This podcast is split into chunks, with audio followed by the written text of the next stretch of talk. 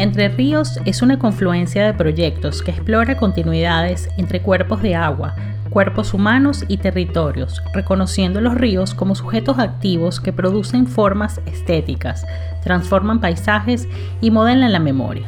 Así se lee en el sitio web entreríos.net, la plataforma digital de un proyecto que abre canales, surcos y vertientes para el conocimiento multidimensional de las aguas en el mundo.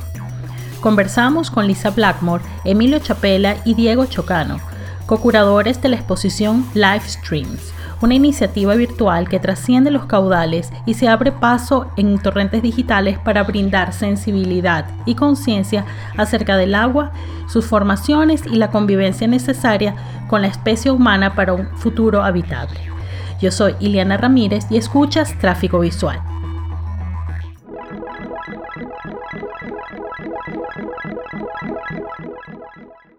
Les voy a dar la, la bienvenida a Lisa Blackmore, Diego Chocano y Emilio Chapela, co-curadores y, parte del proyecto Entre Ríos. De todas maneras, bueno, ustedes me van a explicar y, esa es la razón de, esta, de esta conversación para este episodio del podcast de tráfico visual, conocerlos más a ustedes, conocer más de, de este proyecto Entre Ríos, como una investigación que, comenzó ya hace unos años eh, de la mano de Lisa Blackmore y entonces esta exposición, este desarrollo de plataforma digital y ahora una exposición que, inauguró recientemente a finales de abril llamada Live Streams, donde, bueno, donde se, incluyen una serie de reconocidos artistas, incluyendo, eh, creo que está Emilio también participando. Entonces,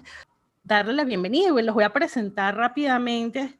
Bueno, Lisa Blackmore, una, una amiga eh, de, hace tiempo, vivió muchos años en Venezuela y, gracias a, su estadía aquí pude, pudimos coincidir en, en, varias, varias colaboraciones, exposiciones acerca de toda la investigación de lo que era la...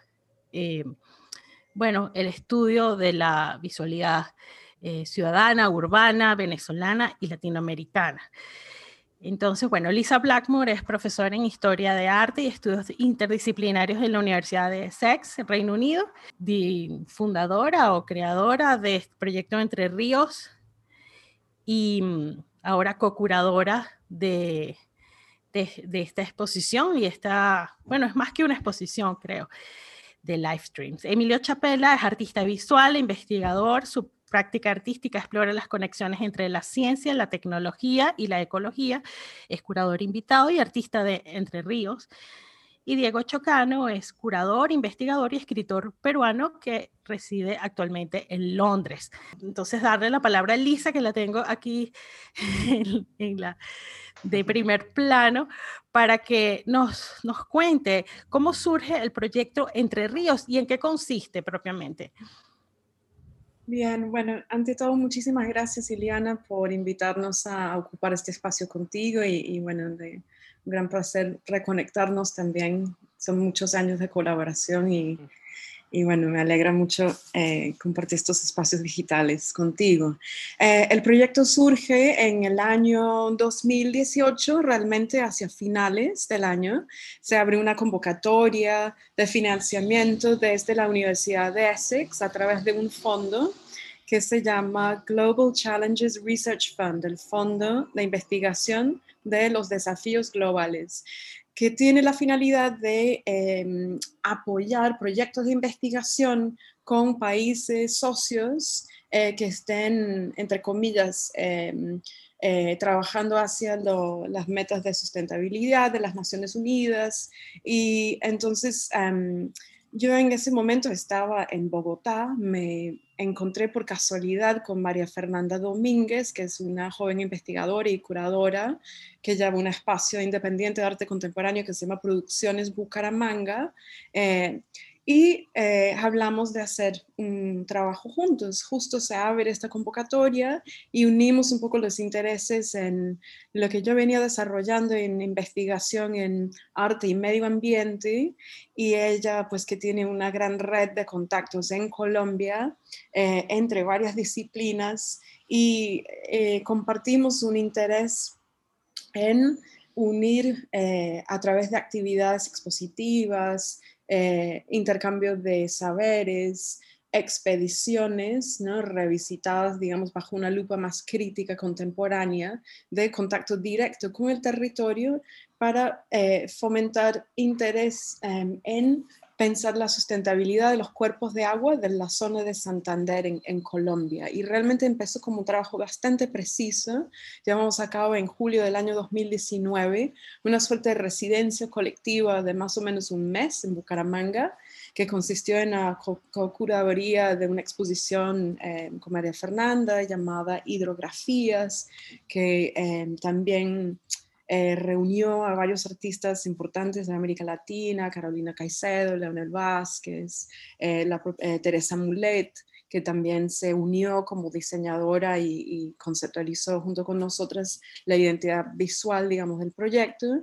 Y llevamos a varios artistas de diferentes países y de Colombia a Bucaramanga a hacer una serie de recorridos de la mano de un colectivo llamado El Bodeguero del Campo, que tiene relaciones muy cercanas con grupos campesinos de las zonas eh, de distintas cuencas, desde los páramos hasta eh, una represa, hidroeléctrica. Entonces la idea era eso, o sea, cómo se puede generar a través de las artes plataformas públicas muy permeables a diferentes saberes y comunidades internacionales que vuelven más porosas las fronteras, tanto entre las naciones como entre las distintas disciplinas y prácticas y metodologías. Mm, justamente en, esa, en ese espíritu muy colaborativo que antes existía mucho más permeabilidad entre las artes y las ciencias y, los contactos con comunidades. Entonces, em, así fue el inicio del, proyecto, digamos, en, su primera fase. Viendo la, página Entre Ríos, que eh, se lanzó, vamos a decir, oficialmente el 29 de abril o el 28 de abril, o sea, hace poco, recientemente con, todo el material, con, las colaboraciones, con algunos de los videos, estuve revisando algunos de estos documentales o, bueno, eh, trabajos que son de verdad muy interesantes. Y mm, hace poco, hace minutos, vi el de, el de Emilio, impresionante, sobre el, el salto Tequendama y como toda esa relación y esa aproximación desde también de otra visión, ¿no? Desde, y desde el arte. Como, hablando de arte también, cómo se unen eh, Emilio y, Diego a esta, a esta cocuraduría de live streams. Mm y al proyecto de Entre Ríos. Y tal vez me pueden explicar un poco para yo despejar también la duda si esta colaboración de Emilio y Diego también forma parte de Entre Ríos como proyecto o es solamente puntual para esta exposición. Si de repente comienzo y les paso la palabra a los dos después, solo para decir que justo después del de, el proyecto en Bucaramanga se había siempre el deseo de seguir con actividades, desplazándonos a otros países y generando otras conexiones en torno a otras cuencas. Entonces teníamos para principios del año 2020 dos proyectos, uno en Perú, donde los colaboradores de Colombia se irían a Lima y se conectarían con más artistas y estudiantes de arte y otros em, investigadores allí alrededor de la cuenca del río Rima y con Emilio, pues otro proyecto en México. Entonces la idea era esa suerte de organismo que va mutando, que está muy vivo y que se van uniendo personas afectas a estas metodologías y que le da una posibilidad de crecer y como un delta desplazarse como por varios países. Y luego pues nos, eh, nos golpeó el COVID como a todos y entonces quizás Emilio y Diego pueden comentar lo que pasó después con, con, estos planes. Sí, quizás eh, comienzas tú, Emilio, que ya te uniste, creo, cuando yo me, yo me uní. Eh, eh, sí, yo, yo llevaba un tiempo como artista trabajando con, con algunos eh, temas comunes al proyecto. Sobre todo había hecho algunas obras en relación al río Usumacinta. Ahí llegué un poco por accidente, ¿no? Mi interés estaba en, en, otros temas, en lo geológico, en otros temas, en la astronomía, en la ciencia. Yo siempre he trabajado muy cerca de la ciencia. Eh, estudié matemáticas unos años, entonces siempre he estado un poco cerca de ahí. Pero tenía yo la inquietud de hacer un proyecto sobre el Usumacinta y conforme más lo pensaba y, lo, proponía en espacios, me daba cuenta de que, de que el, proyecto me pedía la colaboración de más, de más, de, o sea, no podía hacerlo yo solo, no, no, me, no veía ningún sentido en hacer una reflexión personal de lo ecológico, ¿no? O sea, quería yo hablar de lo ecológico, de un sistema complejo, de una cuenca de intercambios este, humanos, eh, no humanos, eh, vegetales, este, animales, y de eh, proveer solo una interpretación personal de eso me parecía como que se quedaba corto, ¿no? Y entonces em, se dio de, una manera muy interesante y muy natural esta, esta alianza con Entre Ríos. Entonces, efectivamente, el live stream, esta exposición vino después, ¿no? Pero eh, este, Entre Ríos, Lisa en particular, este, pues también fue como, como muy generosa en, en, en, dar cabida a este, a este proyecto, ¿no? Dentro de la plataforma de Entre Ríos. Entonces, pues este, nos subimos, nos subimos y, y, este, y, justo cuando ya Diego explicará cómo, quizá cómo es su experiencia, pero en el momento en el que nos subimos, pues con viajes eh, ya este, programados con artistas prácticamente confirmados, llegó COVID. Y, entonces, a modo como de sesión de emergencia, nos juntamos los tres y, este, y, bueno, ¿qué vamos a hacer?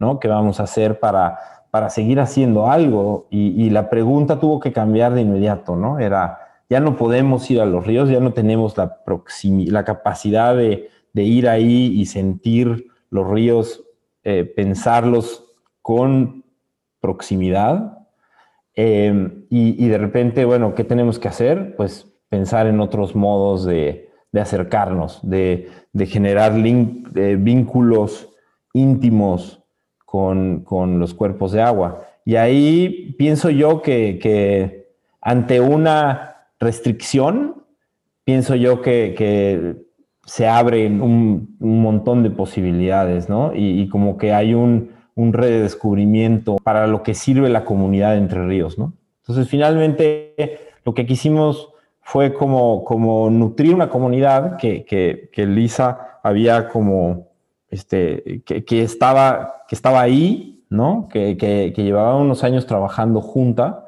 pero era eh, sumarla y sumarla con nuevas preguntas, ¿no? Entonces, más o menos ese es como, por lo menos, este, las inquietudes que llegaron a los Sumacinta. Luego puedo este, hablar ya del, de, mi proyecto específico, ¿no? Pero creo que vale la pena este, primero hablar de Entre Ríos, ¿no? Puede ser chévere también que Diego hable un poco de qué fueron las dinámicas que hicimos ¿no? en este espacio virtual cuando empezamos a, a reformular el proyecto a partir de, de abril, básicamente. ¿no? Sí, no, exacto. No, yo, yo me junté más o menos abril, mayo, o sea, ya cuando no, había golpeado COVID, digamos.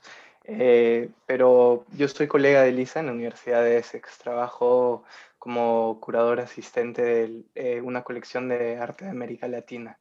Y Lisa, como investigadora, trabaja bastante con esa colección. Habíamos trabajado juntos ya. Hicimos, este, yo trabajé con ella para una muestra que hicimos en 2020 de Carolina Caicedo. Entonces ahí como que ya teníamos experiencia trabajando juntos este, y en mayo, cuando el proyecto ya había cambiado o estaba por cambiar, eh, me contactó para ver si me quería unir al grupo y obviamente dije que sí. Este, entonces, sí, de, a partir de no me acuerdo cuándo comenzamos a juntarnos todos con la, con, con la comunidad que, que, armamos o que, bueno, Lisa armó, eh, pero fue así más o menos a partir de mayo, junio, julio, o sea, el verano acá en Europa, ¿no? Y hicimos un programa de, eh, encuentros, discusiones, este, eh, eso, no más que nada discusiones entre todos los artistas, investigadores, este, activistas que, que, forman parte del grupo y, e intentamos traer a gente que fuera del grupo también eh, para, para, que conversen sobre sus distintas prácticas y eso también, o sea, investigadores, artistas, eh, de todo. Y armamos un programa intenso, ¿ah? de, de, seis meses creo que duró, eh, con más o menos dos encuentros por semana, cada dos semanas, así fue más o menos. Y, la idea era nutrir los proyectos que al final iban a salir en esta plataforma digital que acabamos de lanzar. Eh, y nutrirlos a través de, como dijimos, discusiones, este, eh, charlas, así. Eh, y, eso, eso duró más o menos seis meses, creo que de junio hasta noviembre y en noviembre ahí ya comenzamos a, armar bien los proyectos o todos comenzaron a armar sus pequeños proyectos de investigación que, que, ahora pueden ver en la página. Gracias, Diego. Es, es muy interesante porque veo la, la, reunión de, no los conozco a todos, pero una gran cantidad de artistas colombianos sobre todo. Me imagino que es también por la primera parte, la primera etapa de Elisa, del trabajo que hizo con, con María Fernanda. Eh, y bueno, hay no solamente Carolina, hay una gran cantidad de Carolina Caicedo, sino otras colaboraciones, no solo a nivel audiovisual, sino también de, lecturas, de investigaciones, tal vez antropológicas. Es un compendio bastante eh, completo e integral de las preocupaciones que existen acerca de bueno, de lo, del agua, de, los cuerpos, de los caudales, eh, de los cuerpos líquidos. Y sobre eso también quería preguntarle a Lisa, porque en qué momento también surge para ti esa, e, esa preocupación de abocarte a, y como lo llamas también en uno de tus videos, de hacer esa inmersión, ¿no? De, un poco tomando la, el, nombre de, de uno de, tus videos, de tus trabajos que están en línea en, la página de Entre Ríos, de, dónde surge también esa, esa inquietud por, por los problemas que, están ocurriendo eh, con, con, el agua y con la acción también del humano eh, en el agua o acerca del agua. Sí, bueno, la historia es un poco larga, digamos, en cómo se da forma este canal, digamos, de investigación, pero más o menos en el año 2017, yo diría, 16 tal vez, eh, yo ya estaba trabajando a raíz del trabajo que hacía en Venezuela sobre la dictadura militar de mediados del siglo, de los restos materiales de esos espacios no solamente de la apología del régimen, sino también de sus distintas formas de violencia, y venía trabajando en, la zona del delta, eh, en, la cuenca del Orinoco. Entonces ya estaba empezando a ver la relación entre una vida material, de una memoria, de una dimensión de violencia política, donde eh, la vida propia del río, sus subidas, sus bajadas, su capacidad de, borrar espacios donde había tenido lugar una violencia, me, volcó mucho a esa cuestión ecológica, de, de, cómo hay una agencia en la materialidad de lo no humano, de cómo eso le da forma a nuestros relatos, nuestras identidades, nuestros discursos, nuestros espacios, donde convivimos en una comunidad más que humana, ¿no? Al final. Entonces, eso fue, digamos, el inicio y luego empecé a trabajar bastante con eh, la planta hidroeléctrica del Guri. Em, los que estuvimos muy cerca de Venezuela recordaremos eh, un gran apagón en el año 2016 que dejó al país con mucho tiempo eh, casi sin electricidad. Hay una dependencia absoluta sobre em, la cuenca del Orinoco, el río Caroní, para proveerle energía a dos tercios de todo ese país. Entonces, eso realzó sobre todo la dimensión de cómo em, los cambios de patrones climáticos, de cómo lo imprevisible de lo que acontece en el medio ambiente influye en espacios pues, urbanos, en sistemas político-económicos y sociales. Entonces, digamos, todo esto de ese estudio caso muy, digamos, puntual ¿no? del GURI, de la planta hidroeléctrica, empieza a detonar en mí una serie de preguntas de investigación que tienen que ver con cómo los humanos crean sistemas hidráulicos que le dan tecnologías e imaginarios y mm, formaciones estéticas que controlan los cuerpos de agua. Entonces, esto lo empiezo a, trabajar en varios em, planos y en varias otras colaboraciones también. Em, hicimos un proyecto con Liliana Gómez en Zurich de un libro sobre ecologías líquidas y, y bueno, todo al mismo tiempo pues eh, empieza a entrar ahí el interés en, en investigar esto y crear eh, mm, programas de estudios en la misma Universidad de Essex, la, colaboración con Carolina Caicedo, que no está en Entre Ríos, pero sí hicimos trabajos con ella desde Essex, tiene que ver con eso, con pensar esas culturas del agua que, tenemos los humanos en, una larga historia. Y realmente es un trabajo también literalmente inmersivo porque yo desde muy pequeña soy una persona que nada, amo el agua, em, nado con mucha frecuencia y también me interesa la posibilidad de esos contactos muy directos con eh, el medio ambiente, de estar en medio de un ambiente como una relación que desplaza el énfasis que tenemos sobre la razón y lo lleva a un, plazo, a un plano más de lo sensual, de los sentidos, como productores ¿no? de, de, saberes. ¿no? Entonces, eso al nivel, digamos, de métodos de investigación, de cómo pensamos la relación de lo humano con lo no humano, abre muchas otras preguntas que luego pasan por el cuerpo y nos ayudan a entender que hay interrelaciones e interpermeaciones entre nuestros cuerpos y otros cuerpos líquidos que nos afectamos mutuamente y tenemos una corresponsabilidad por ende, ¿sí? Entonces, em, digamos que todo eh, en ese sentido, pues no puede, no puede no ser un trabajo inmersivo cuando uno se da cuenta que si la base de la posibilidad de la vida es el agua, es lo líquido, si venimos del agua, entonces em, creo que es, empieza a ser difícil no, no ser inmersivo en, en, estas, en estas metodologías.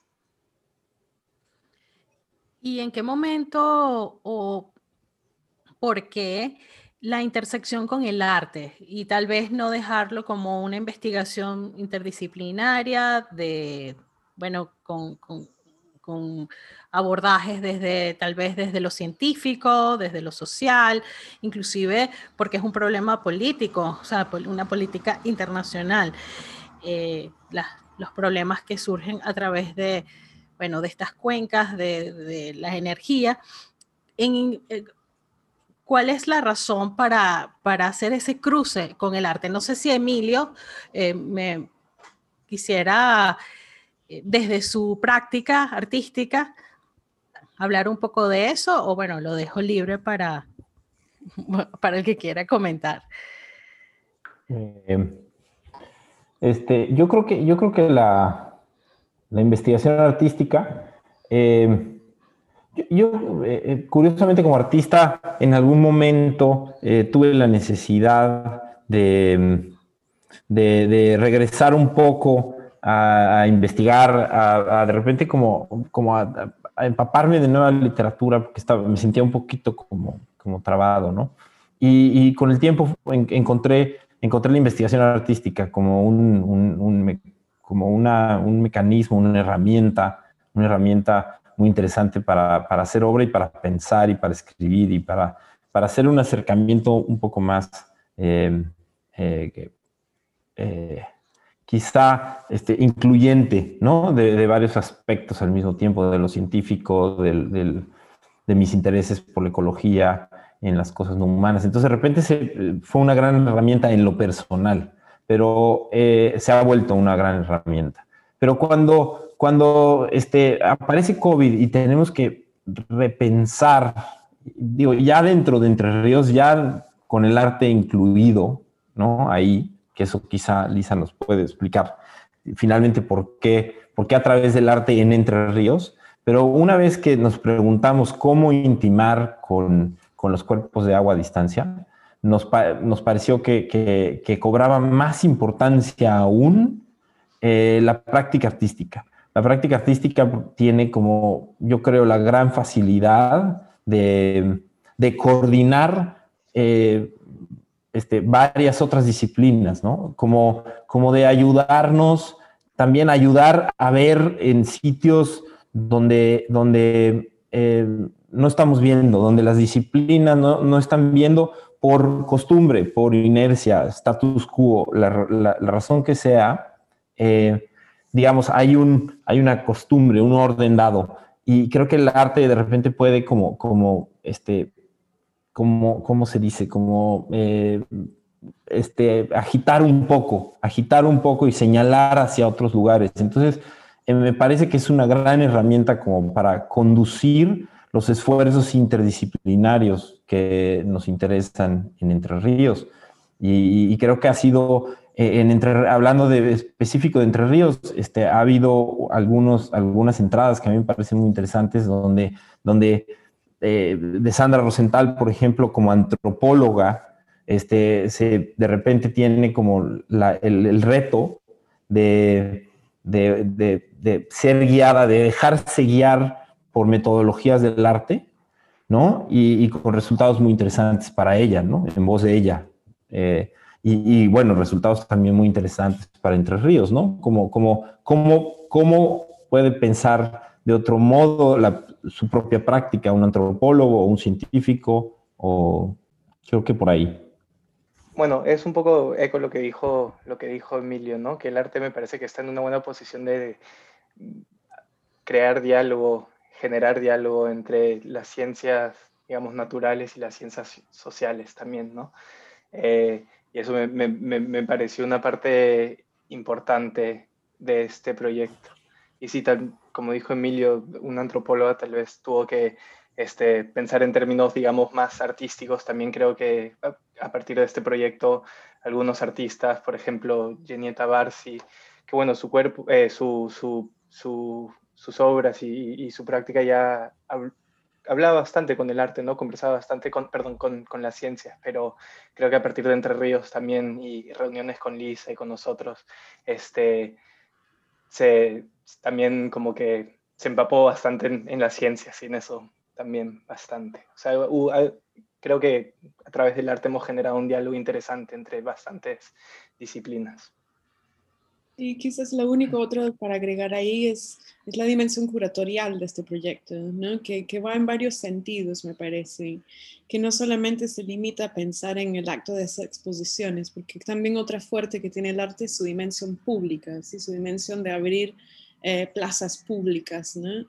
Em, y eso puede ser tanto en la realización de este tipo de, comunidades que nos reunimos, de, cambiar conocimiento, de conectarnos, de generar esos enjambres que, generamos entre países, saberes, cuerpos de agua, pero también de invitar a otros ¿no? a entrar en esos espacios y poder entonces em, permeabilizarnos más, ¿no? Y, el arte tiene esa función y tiene la gran ventaja de no necesariamente apegarse a una serie de lineamientos de, procedimientos del saber, sino de, permitirse una fluidez, a veces lúdica, a veces irónica, a veces muy activista, ¿no? O sea, va cambiando de sus herramientas y eso genera también, yo creo que un espacio que tal vez sea más dado, ¿no? A que la gente se sienta que quiera vivir. En el mejor de los casos puede ser así, no, siempre es así. Pero sí veo mucha fuerza en, en, el arte como eh, en su dimensión mm, pública, ¿no? Mm, colectiva, de, generar esos espacios donde tal vez em, nos, nos permite no sentir tanto las barreras entre disciplinas, ¿no? Para podernos encontrar. Y eso es un poco lo que creo que nos, nos interesa con, con este proyecto. Sí, bueno, hacía la pregunta porque de igual forma eh, creo que, y ustedes lo han mencionado, y es, creo que es el, aparte de la naturaleza del agua, permite esa porosidad.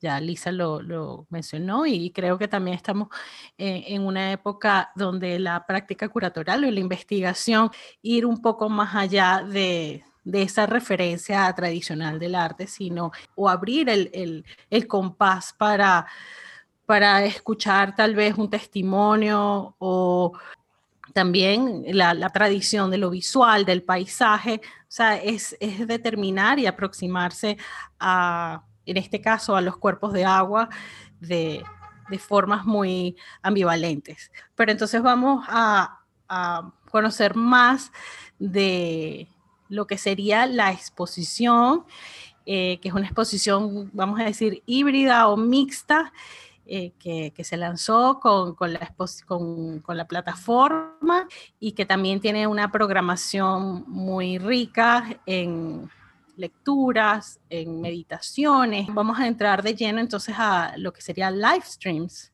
Bueno, estamos en una, bueno, no sé si esta es la tercera o la segunda fase de este proyecto ahorita, pero estamos en otra vuelta que comenzamos recién en, creo que en febrero. Y, y que nos está permitiendo desarrollar una serie de actividades para el año 2021. Y el primero de, la primera de estas es em, la exposición que, bueno, fue una invitación también em, que Jess Twyman, la directora de la Galería de Art Exchange, le hizo a Diego como curador de la colección de Escala, de hacer una exposición en la universidad y Diego nos vino con la propuesta de hacer algo con Entre Ríos también y un poco triangulando nuestras energías. y, y, bueno, queríamos aprovechar em, la posibilidad de una actividad curatorial que fuese justamente, como tú dices, un poco híbrida. Como ya este es un proyecto que conecta gente en varios lugares, no tiene un, sitio físico que, que es su casa, sino que es una suerte de proyecto bastante nomádico. Em, nos parece una fuerza eh, realmente hacer una curaduría que fuese en parte en una galería física en la universidad, con una comunidad específica, y también crear entonces esta, este ambiente digital que es la extensión de una suerte de laboratorio constante donde estamos trabajando nosotros. Em, entonces aprovechamos la relación de colaboración que tenemos con David Medina, artista colombiano y, eh, gran artífice de eh, animales digitales em, que trabajan con inteligencia artificial, que echan mano justamente de las posibilidades, las aperturas que tenemos en esta vida bastante híbrida que, que habitamos ahora más que nunca. Em, entonces, esa es otra dimensión también, digamos, de, de esto que vemos como eh, el live streams, ¿no? Como concepto aborda, ¿no? Esa hibridez de los flujos de data, la, la, fluidez de nuestro mundo digital, que nos desplazamos entre lugares físicos y, reales, y la cuestión pues muy material y muy vivencial de los ríos y las mareas que nos habitan, que nos conforman y entre los cuales también nos movemos. Entonces ese era el, el punto partido y quizás, bueno, Diego y Emilio pueden hablar más em, de, los otros componentes de, la expo y, y su programa. Eso, no, sí, fue para nosotros también creo que súper importante la, eh, la, fase anterior del proyecto, que era más o menos armar esa plataforma digital, como mencionó Emilio, también era cómo, cómo acercarnos a los ríos estando lejos, ¿no? Eh, y, y o sea, tenía una dimensión digital, virtual, eh, inevitable, y que, bueno, al final nos dio bastantes oportunidades, ¿no? Pero queríamos como que mantener eso y en, en, esta fase del proyecto y también reflejar eso, nuestra realidad ahorita que bastante es presencial en lo físico, pero bastante también se, se, está llevando a cabo en lo virtual, ¿no? Eh, y, y, también lo vimos como una oportunidad de, creo que gran parte de este proyecto es intentar alejarnos de pensamientos binarios, de eh, dualismos, digamos, y, y queríamos que eso, como que, eh, que, lo, que lo virtual se refleje dentro de ese espacio físico y que también que lo físico, lo somático esté presente en lo virtual. Entonces, eh, hemos armado con eh, esta exposición, también hemos armado un programa público con bastantes eventos este, semanales que se llevan a cabo en Zoom, que cualquiera puede atender, o sea, pero eh, que tienen bastante que ver con el cuerpo, ¿no? El primer encuentro que tuvimos fue la semana pasada, hicimos ejercicios de respiración con, con la artista Genieta Barci de Perú, y también vamos a acabar con Leonel Vázquez, artista colombiano, haciendo una sesión de, meditación. Entonces, sí, tenemos esa exposición y aparte un programa armado que también refleja esa hibridez, digamos.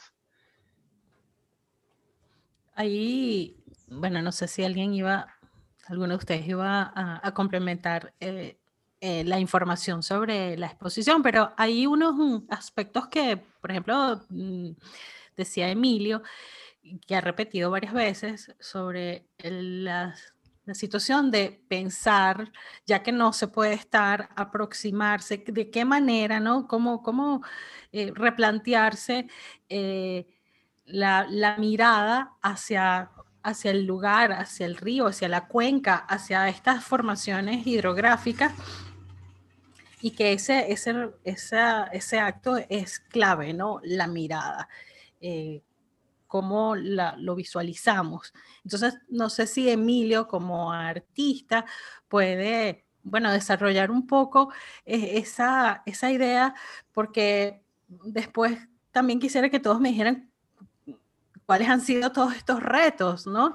Ya, eh, inclusive para ustedes, para trabajar, tener que recurrir al, a los flujos virtuales, a los, a, a estas comunicaciones que son que conozco a David y lo hemos, lo hemos hablado en otras oportunidades, es, otra, otra esfera, ¿no? Otra esfera de, acción. Eh, este, este medio que nos, que nos comunica, que tal vez eh, a veces nos separa, pero que tenemos que definitivamente empezar a, entender, a procesar, a asimilar y a incorporarlo. No decir que esto es como tal vez temporal, sino bueno, acogerlo a nuestras vidas porque tal vez quede allí y, hagamos otros descubrimientos que, serán beneficiosos. Pero volviendo a lo de la mirada con Emilio y, en su propia obra, ¿cómo lo has resuelto? ¿Cómo, ¿Cómo lo has pensado y cuáles han sido esos desafíos? Pues mira, a mí cuando, cuando digo, perdón que siempre empiezo así, pero cuando llegó COVID, este... un antes y un eh, después. Exacto, como... no, pero eh, yo digo, yo pienso que no cambia radicalmente la vida, pero sí algunas ideas, ¿no? Y, la primera cosa que a mí me... Que, con la que yo reaccioné de una manera personal es la, esta idea del distanciamiento social, ¿no? Se hablaba mucho de social distancing, y, yo de repente como que en una reflexión personal decía, ok, es una restricción física, ¿no? No tendría por qué ser social, ¿no? O sea, como, ¿cómo, cómo podemos mantener nuestros vínculos sociales con, con otras personas y, y, eso se puede extender a vínculos con otras, otras cosas que no, son, que no son personas. Y casi de manera inmediata, nos volvemos el, mejor acompañante de una computadora, ¿no? Del Zoom, de, digamos, eso, eso parece como, parece que lo incorporamos de una manera este, muy natural y no, y no, este, no, vemos el, no vemos el distanciamiento, de hecho, nos volcamos hacia, ¿no? Y, y entonces, bueno, a mí de repente como que me parecía interesante decir qué podemos hacer a pesar del distanciamiento físico. Y creo que eso eh, eh, explica algunos proyectos en los que me involucré, pero también creo que las, que las ideas que hemos discutido eh, en Entre Ríos y, para la creación de live streams y, de los siguientes de los siguientes eventos, ¿no? Entonces, de alguna manera es qué posibilidades tenemos. Y ahí la, la, idea de comunidad es lo que tiene sentido, ¿no? Es a través de pláticas y conversaciones y performance y, obras de arte, es el modo en el que nos podemos acercar. Y eh, en lo personal, eh, eh, pues el plan, yo no tenía un plan de hacer una obra para live streams ni, ni para Entre Ríos. O sea, digamos, de alguna manera el proyecto estaba planteado como una idea de, de, de, crear una comunidad y de tener estas ideas, ¿no? Y, y, fue interesante que un día tuve un sueño sobre el salto del Tequendama y, y me pareció como muy interesante explorarlo porque la mayor parte de los artistas de Entre Ríos a los que habíamos comisionado una obra, muchos de ellos ni siquiera habían ido a un río, a uno de estos ríos, y tenían que hacer el ejercicio de, de, de, de trabajar con, con, un cuerpo de agua que no conocían de manera este, táctil, ¿no? Este, en proximidad. Y, entonces de repente como que, como que me pareció interesante el reto y además eh, eh, como reto como artista, no solo eh, de repente trabajar con la idea de los sueños y, trabajar con toda la información y que habían surgido de esta red de Entre Ríos, o sea, como poner en práctica como artista eh, lo que, lo que la, esta comunidad me estaba dando como metodología, ¿no?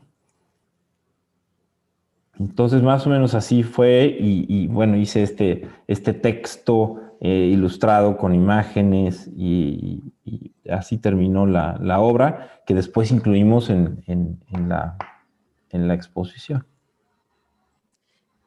Bueno, para aprovechar, no sé si la puedes, puedes explicar un poco para quienes nos escuchan y tal vez ese va a ser un ejercicio también como un relato de ese sueño.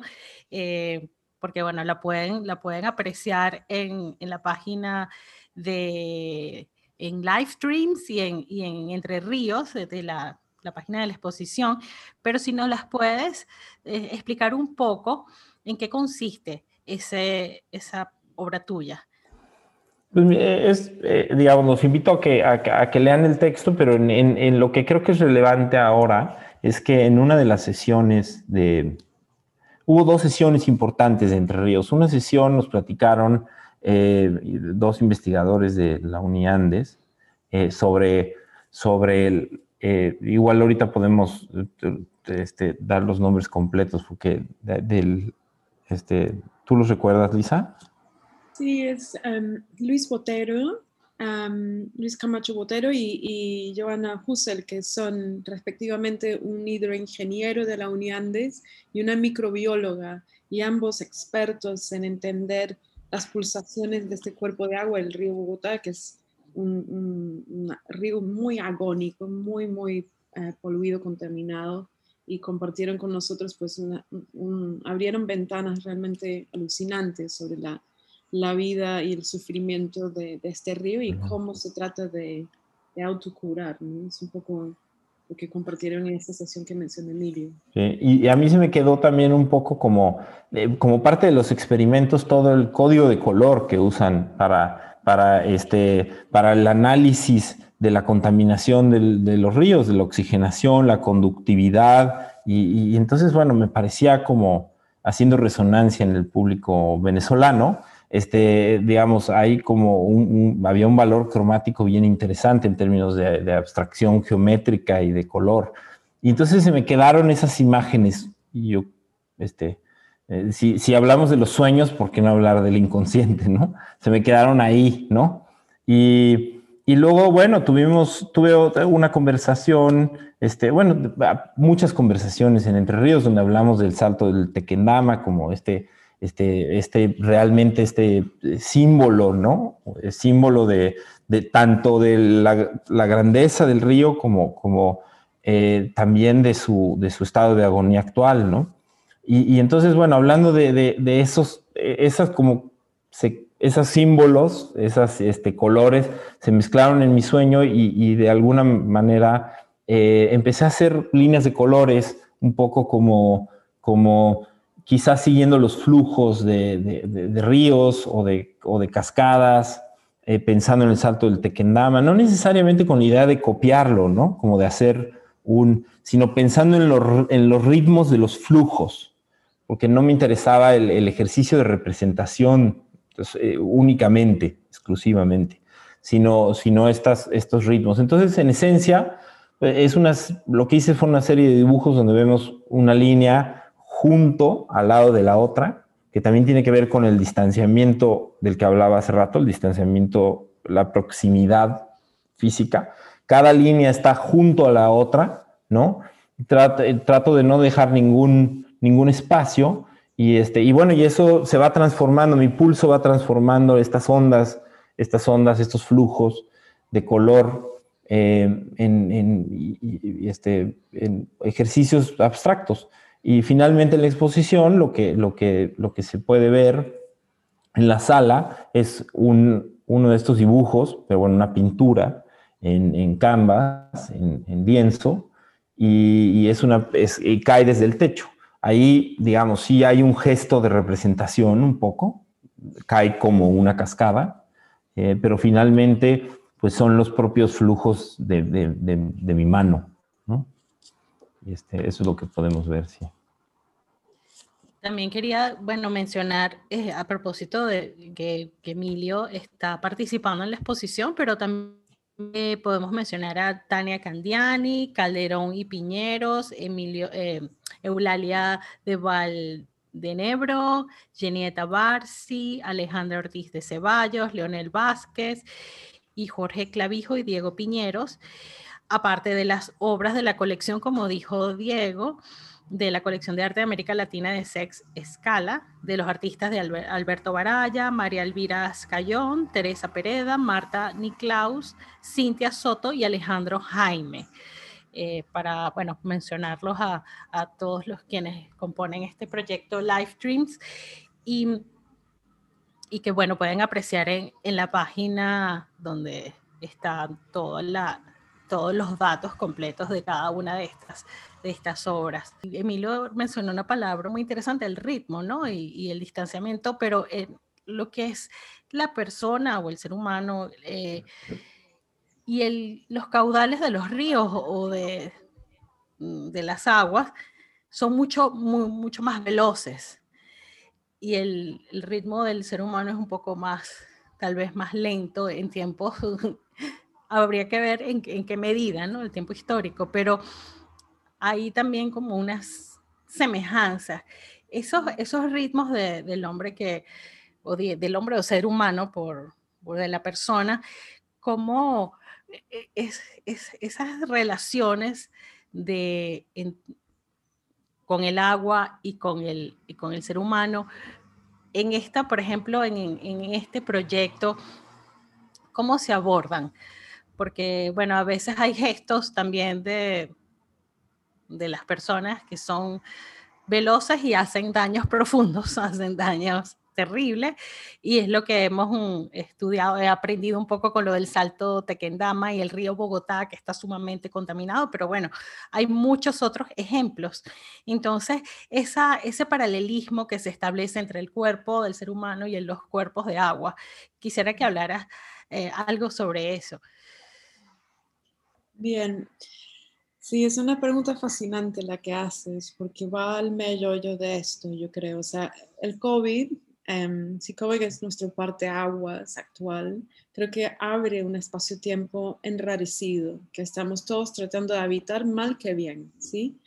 Y en este espacio de extrañamiento con nuestras propias vidas, nos hemos visto en un relantamiento, em, nos hemos visto relantizadas las vidas y a la vez aceleradas, ¿no? Nuestro mayor consumo quizás de lo digital nos está exponiendo también como a una velocidad Em, que olvida que somos cuerpos físicos, ¿no? que, que, un poco aísla esa experiencia en la vida, de lo vital, de las pulsaciones, etc. Ya nos lleva un ritmo que va tan rápido como la transmisión de data en ceros y unos, ¿sí? Entonces, al mismo tiempo, estamos viviendo un momento que es producto de esa misma velocidad, o sea, el descalabro ecológico actual, la relación del surgimiento de COVID con la penetración humana en ecosistemas sumamente frágiles y esos contactos que eso produce en tanto circulación de tipos de consumo, de economías globales, de hiperurbanización, etc. Es imposible nosotros separar el momento que estamos viviendo de esas, esos ritmos muy asincopados y a veces muy, muy rápidos, como tú dices, pero también parte de una historia de larguísima data de siglos que le pertenece a un paradigma mm, colonial extractivista que pone en acción justamente este tipo de penetración en ecosistemas. Entonces, ¿cómo nos enfrentamos a este momento de estos ritmos, donde estamos viviendo además como cuerpos sensibles y vulnerabilizados hacia un, ¿no? una, sistema, una situación epidemiológica que nos hace aún más conscientes de nuestros propios pulsos y nuestra mm, vitalidad puesta en jaque, como también habitamos ese espacio críticamente y plenamente. Y eso es un poco, digamos, el, panorama grande de las preguntas que quisiéramos hacer en esta exposición, digamos, en un sentido más reflexivo, quizás, pero también activo. Algunas de las obras que están en la exposición piensan ese, esa macrohistoria de la intervención humana en territorio, que es parte de esta situación que estamos viviendo en este momento. Hay que mirar con un lente largo para, para pensar en eso.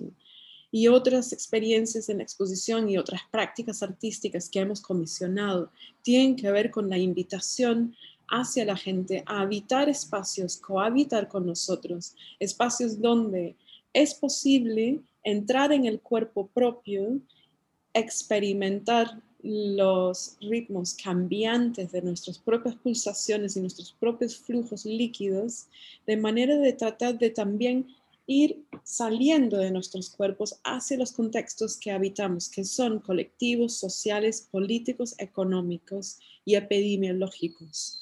Entonces queremos hacer esos vasos comunicantes y, de nuevo el arte permite hacer eso, porque trae a través de la especulación o a través de lo, somático y lo colectivo la posibilidad de darnos mm, vicariamente o muy físicamente ese, esa vivencia de una vitalidad rítmica eh, compleja, que nos pertenece y que es parte de nuestra historia como, como humanos que, que, vivimos en un territorio que ahorita está en una situación de, de fisura, de quiebre, ¿no? Y, y, por eso me parece interesante también que tú preguntas, ¿no? Por no solamente lo visual, sino lo demás, o sea, y Emilio dice que no es solamente el acto de representar, es, es cuestionar el propio modo de vivir, el modo de habitar, ¿no? Eh, juntos y cohabitar. Um, generando también, la curaduría hace eso, ¿no? Es la espacialización de ciertos artefactos culturales y también es la creación de espacios de convivencia donde podemos ocupar un ritmo común.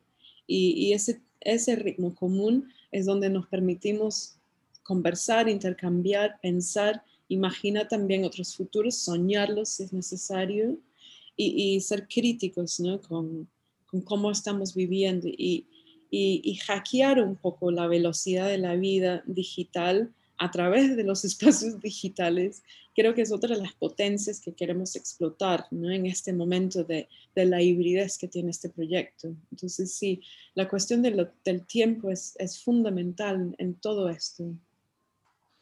Y me parece muy importante, además de todo lo que, lo que has expuesto, que, que es muy valioso, eh, el hecho de, también de no sé si usar la palabra traicionar, pero la historia en el sentido de recordar a través de todos esos testimonios lo que, lo que fueron tal vez estos lugares, invitar a lo que, como tú dices, habitarlos nuevamente, pero de forma consciente y, y tener una perspectiva, ¿no? De, de, lo que siendo cuerpos frágiles, tanto el agua como, como el, el ser humano, eh, hacia, hacia lo que nos depara.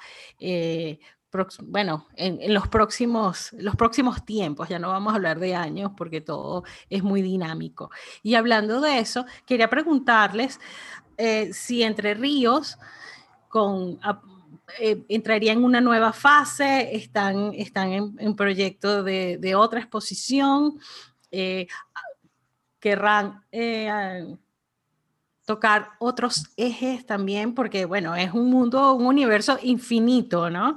Y, las relaciones también que se pueden hacer con el ser humano o con, con otras circunstancias de, de nuestro, de, de, nuestro entorno. Entonces, me gustaría saber cuál sería ese, hablando de fases o esas nuevas etapas de Entre Ríos y, y de esta exposición que tienen ahora.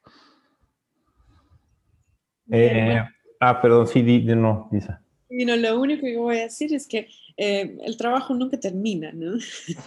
Son fases, pero todos, digamos, se van eh, como, ¿no? como un delta, interconectando. Y justo estamos en, la, en las últimas etapas de la primera publicación digital diseñada por Teresa Mulet, que es el resultado de la experiencia en Bucaramanga, que próximamente pues, va a estar disponible en la plataforma digital de Entre Ríos y ese sería, digamos, uno de los componentes y, Emilio creo que puede hablar de otros de los proyectos eh, que tenemos para este año. Como que esta, esta etapa efectivamente no se acaba, pero esta etapa, eh, siguiendo metáforas de agua, pues es un poco como la, llegada al, al, mar del proyecto Entre Ríos, ¿no? Pero con llegar al mar no significa que que ahí se termina, ¿no? Que el agua se evapora y, regresa y, digamos, hay ciclos, ciclos constantes. Pero eh, en esta primera, en esta etapa como de, de, de, salir al espacio público que hablaba Lisa hace rato de manera muy importante que tiene, que tiene el arte, ¿no? Es como generar un, un, espacio público para la discusión y el debate y, el, y el, afecto. Este, eh, tenemos esta live streams, es la primera de, esas, de esos eventos.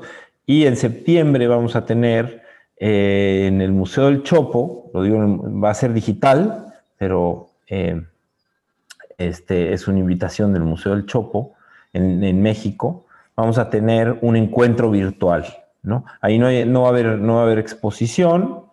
Eh, fue planteado como una exposición, y, terminó siendo un encuentro virtual. Y, me parece que, que, dadas las circunstancias, este, es, eh, creo que es mejor. Es mejor porque nos podemos otra vez discutir un poco más sobre, sobre esta, estos modos de hackear que hablaba Lisa, eh, sobre, sobre eh, alentarnos o reflexionar, reflexionar qué estamos, cuál es la posición del cuerpo ¿no? en, en esta Em, en, este, digamos, este nuevo mundo, ¿no? Entonces sí, eso es, eso es el mes de septiembre. Y seguiremos, seguiremos la, idea un poco de Entre Ríos, creo que pueden alguien este, eh, este, ayudarme con eso, pero es, seguir, es, que sea una comunidad abierta a otros ríos, a otros artistas. Sí, ahí en la plataforma hay un, un mapa donde salen, digamos, dónde están hechas todas las entradas, ¿no? Y entonces eso, es la idea, ir creciendo ese mapa, ¿no? Y, también tenemos, eh, queremos para socializar la plataforma, eh, comenzar a hacer navegaciones donde gente que esté interesada en, en, la página y, en navegarla, eh, encuentren vínculos o mm, cosas de interés ¿no? entre las diferentes entradas y hemos, hemos comenzado a hacer eso con, con investigadores como Alex Herrera, un investigador peruano en Uniandes, en Colombia, eh, donde se filma como que navegando la página y, y, encontrando esos vínculos, conexiones entre las diferentes entradas, pero desde su punto de vista. Y nos encantaría crecer esa parte de la plataforma, ¿no? Eh, tener a gente distinta haciendo esas, esas navegaciones. ¿Está en, en, mente tal vez hacer convocatorias o invitar a artistas de otros, de otros países de Latinoamérica?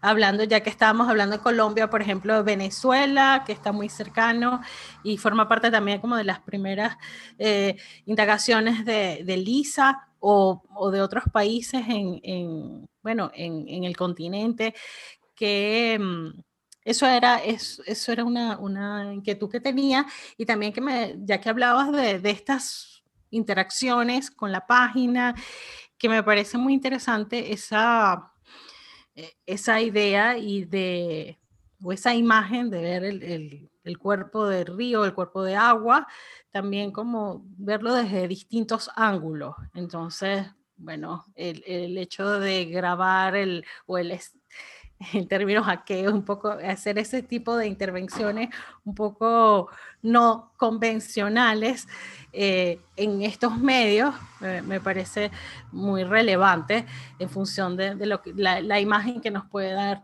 un cuerpo de, hablando de cuerpos de agua o de, yo digo caudales, pero bueno, pueden ser, como decía Emilio, no, no todo termina en el mar, pero allí pueden haber otros, otros movimientos. Entonces, con respecto a, la, idea de, seguir eh, con, no sé, otras invitaciones, otras colaboraciones que, tienen planteado. Mm, sí, digamos, las actividades ahora estamos muy enfocados, enfocados en estos proyectos que tenemos ahorita, pero sí, sin duda alguna estamos siempre muy atentos a posibles colaboraciones. Y justamente hay tanto que podemos aprender porque hay muchas historias muy compartidas. Por ejemplo, que ahorita estoy en Sao Paulo y leyendo bastante sobre la forma en que se da la urbanización de esta supermetrópolis, es la historia del manejo humano del agua eh, en esta zona que facilita una posibilidad mm, hidroeléctrica que le da energía a industrias, pero también entonces le da también las bases para una ciudad crecer de esta forma tan voraz como ha acontecido aquí. Y esa es la historia muy, muy em, eh, reflejada que vemos en Colombia también. La historia del río Bogotá es la historia de la primera planta hidroeléctrica em, instalada en Colombia que potencia el crecimiento del capital y también de las industrias en las zonas aledañas. Entonces, encontrar esos vasos comunicantes bajo proyectos colaborativos o invitaciones o cómo ocupamos espacios. Siempre estamos, digamos, muy, muy interesados en, generar esos intercambios, porque los ríos de, este continente han sido, pues, como también en el mundo, en su mayoría muy, muy intervenidos, eh, ¿no? Eh, rectificados, canalizados, embaulados, escondidos, olvidados y contaminados. Entonces, ¿de qué maneras creativas em, los artistas y otros investigadores están volcando la mirada hacia esos cuerpos de agua? Es muy interesante. Entonces, creo que hay, mucha potencia en poder eh, seguir, digamos, intercambiando como comunidades, eh, bien en, la región de América Latina o bien afuera también. O sea, la historia mm, hidráulica es una historia global de, tecnologías que no pertenecen a una región específica, sino justamente van apareciendo en diferentes... Em, digamos, eh, cronogramas o, ritmos históricos eh, en diferentes zonas, pero digamos, conforman parte de una historia muy global de, de la intervención humana en, en, los territorios. Así que no, las puertas nunca están cerradas, digamos, a, a colaboraciones eh, internacionales. Y, y, hablando de esas problemáticas y de, de, cómo se van modificando también esos territorios, eh, algo que es alarmante para, bueno, para el mundo pero para el continente es lo que está pasando en, Venezuela, en el sur, con el arco minero, por ejemplo, y con todas estas explotaciones irregulares y, arbitrarias, cómo también eso puede incidir o ya está afectando el, ecosistema en esa zona que es compartido con, con, un territorio que es compartido también con la desembocadura de los ríos, el río Orinoco, ya a lo que podía ser hacia Colombia y hacia Brasil. Entonces, bueno, es como que, eh, sobre todo cuando se habla de agua, es, es bastante, es, es, es, riesgoso en el sentido de cómo puede afectar y modificar también el, los, bueno, otras aguas, otros territorios, otras maneras de ver, otros discursos.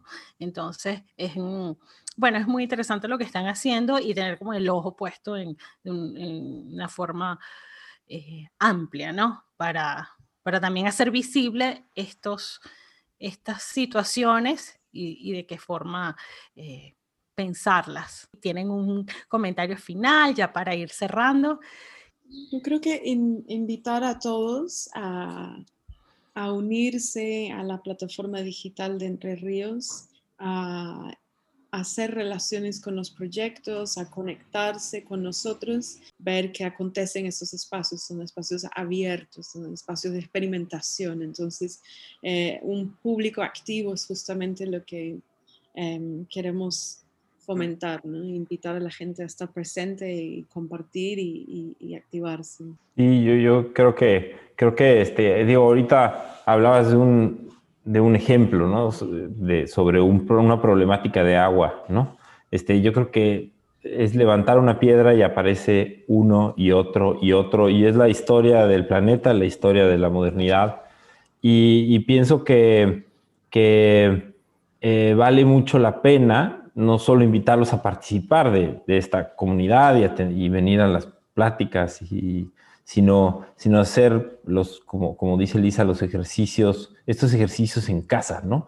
Eh, o sea, en casa en el sentido de no, no, no, no, ante, no por la nostalgia del cuerpo de agua que ya no está o que está entubado, sino por, por las problemáticas reales, ¿no? Por las conectadas con, con, con nuestra vida diaria, ¿no? Y la sustentabilidad de nuestras, de nuestras vidas, ¿no?